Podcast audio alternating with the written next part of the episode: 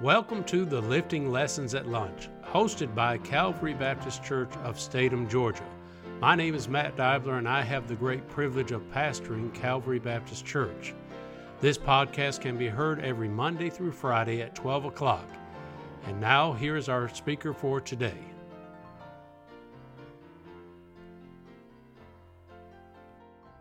Well, good afternoon, folks, and welcome into today's lifting lessons as we continue our summer of faith. We have two more weeks, and then we'll be going on to something else.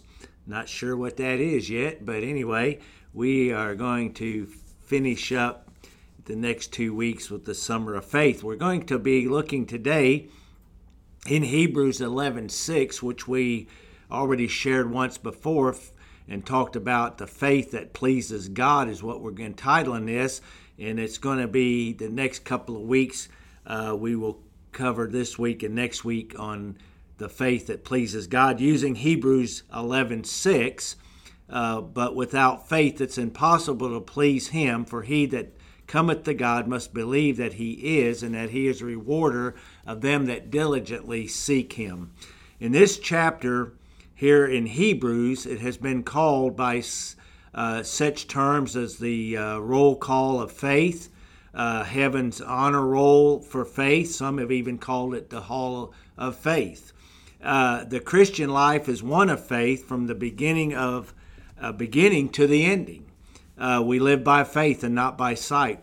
Whatever else may be said about faith, is this much we know that this must keep that we must keep uh, foremost in our minds at all times is that without faith it's impossible to please God. We have to have faith to please God. God's not God's not pleased if it's not faith. So we must have faith. We must live by faith. And you know, we see in this great faith chapter the kind of faith that pleases God. And, and we saw it, we see it in four instances. And we will mention two of them today, and then next week we'll mention the other two. But the first one is found in verse 4, where it says, By faith Abel offered unto God a more excellent sacrifice than Cain, by which he obtained witness that he was righteous, God testifying of his gifts, and by it he being dead yet speaketh. Here we see the first thing we see here, the, the type of faith that pleases God, is a is a worshiping faith. How we worship God is to be worshipped, and we are not going to worship, or we're going to worship Him. We've got to worship Him by faith, and there is a wrong way to worship Him. If we're not worshiping by faith, then we're not worshiping God at all. And there is a right way to worship the Lord. And of course, the Bible says we worship Him in spirit and in truth. But we find that here that uh, there is a uh, way to worship, the right way. There's no way to worship God except on the basis of faith in the shed blood of Christ. And, it, and we see here, and some may say, well, why was uh, Abel's uh, sacrifice, why was his sacrifice better than Abel's? Well, or Cain's rather. Well, Abel sacrificed, what did he do? He sacrificed a lamb. He sacrificed, and it was a blood sacrifice that was that he gave. Where Cain's was more of the fruit of his labors. He gave what he did, and uh, and God, that's God accepted Abel's as a more excellent sacrifice than that of Cain's. And Cain was right. If Cain would have brought, if he would have brought a blood, if he would have got offered up a blood sacrifice, he would have been doing well.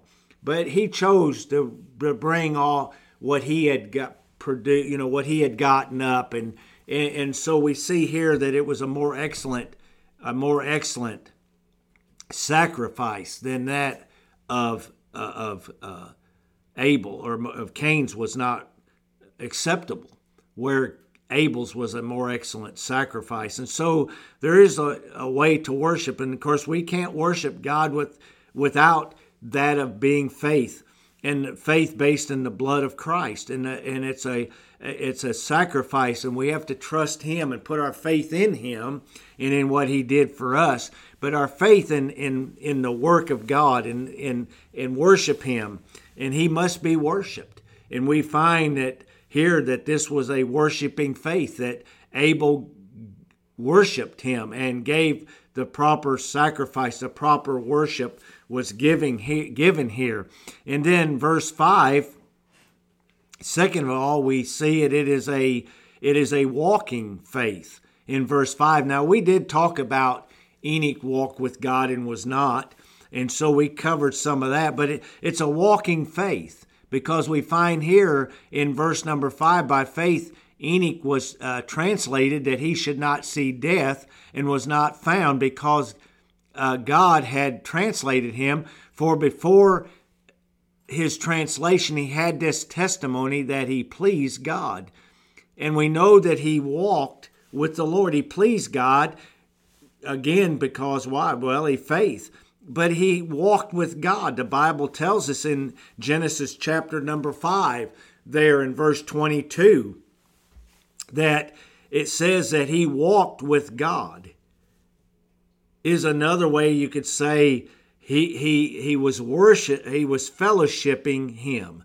He was he was walking in fellowship with the Lord. He had fellowship with him. He walked with God. It was a walking faith and you know if we're going to have a a a, a walking faith with the Lord then we're going to have to walk with the Lord. We're going to have to walk with Him and that, have that fellowship with Him uh, day in and day out.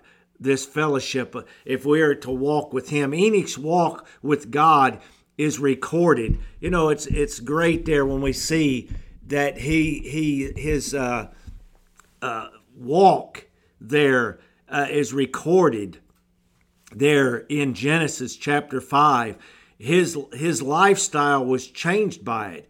You know, he didn't didn't always walk with God as we see. He was 65 years old when it says that he in verse 21 of Genesis that he walked with God began. Cuz it says there at, at 65 he he began to walk with God he walked with him. And he walked with God in a corruptible and wicked society that he lived in, kind of like today.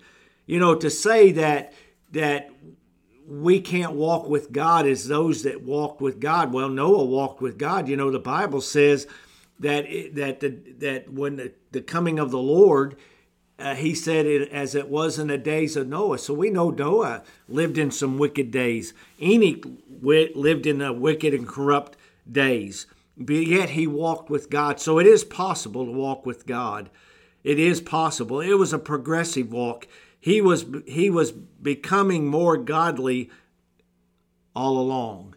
You can't help you can't help but walk with God and not become more godly and more close to God. You, you, you, that walk has to be a progressive. You know, as a believer, you get saved and you start out on this walk, and, and as you're you're kind of a babe in Christ, you know, it, but that you you expect that walk needs to be a progression. It needs to we need to progress in our walk with the Lord. We don't need to walk with the Lord like we did when we started out. If we've been saved 30 years, we don't need to be walking like we did 30 years ago. You know, you take a child, uh, you know, they don't when they start walking, you know, my grandchildren, for instance, you know, when they started walking, you know, they would stumble a lot and go down a lot. But, you know, as they grew and got older, their walk got better. And that's the way it should be in our spiritual walk with the Lord. It ought to get, it ought to progress. It ought to be a, we ought to be getting more godly. But yet we find that that this was a rewarding walk that in the fact that he walked with God but was not, for God took him. God took him home. Think about what kind of a walk that Enoch had with God, but it was a walking faith. And so today we need to have a worshiping faith, but we also need a walking faith where we walk with the Lord. And it ought to be a progressive walk where we are progressing in our walk with the Lord. We need to be getting closer and closer to Him to the fact that we become more godly in our walk. We become more Christ like in our walk. And so, this walking faith that we find that Enoch had and this worshiping faith that Abel had is the kind of walk that, we need, the kind of faith that you and I have. That's the faith, that's the type of faith that will please God. Uh, it, it's the only type. It's got to have faith. We can't please Him, He said, without it. And so I trust today that we have faith in a God and trust that we have the worshiping faith, not just on Sunday mornings when we come to the house of the Lord or Wednesday night. We need to have a worshiping faith every day. And we need to be having a walking faith every day where we walk with the Lord. Trust, trust today as we look at this and think upon this and meditate upon this. How is your worshiping faith today? How is your walking faith today? We trust that it's the type of faith that should be in our lives that's pleasing to the Lord. Well, thank you for joining in today. And we thank you for joining in. And listen, if you don't know Jesus Christ as your Savior, God so loved the world that He gave His only begotten Son, that whosoever believeth in Him should not perish, but have everlasting life. We've all sinned and come short of the glory of God. And God sent his son and died on the cross for your sins and mine. And if you'll put your faith and trust in him and believe on him today, Bible says, Whosoever shall call upon the name of the Lord shall be saved. And you can begin that walk of faith with the Lord. Christian, think about it today. How's your worshiping faith? How's your walking faith today? Thank you for joining in. We appreciate you listening today. Trust that it's been a blessing to you and a help to you today. Now, Father, we come to you and thank you for this time together. Now we pray that you'll speak to our hearts. And God, take the word of God, Lord, and work in our hearts and lives, Lord, that our faith may be increased now. We pray in Christ's name. God bless you and have a great day and a great week.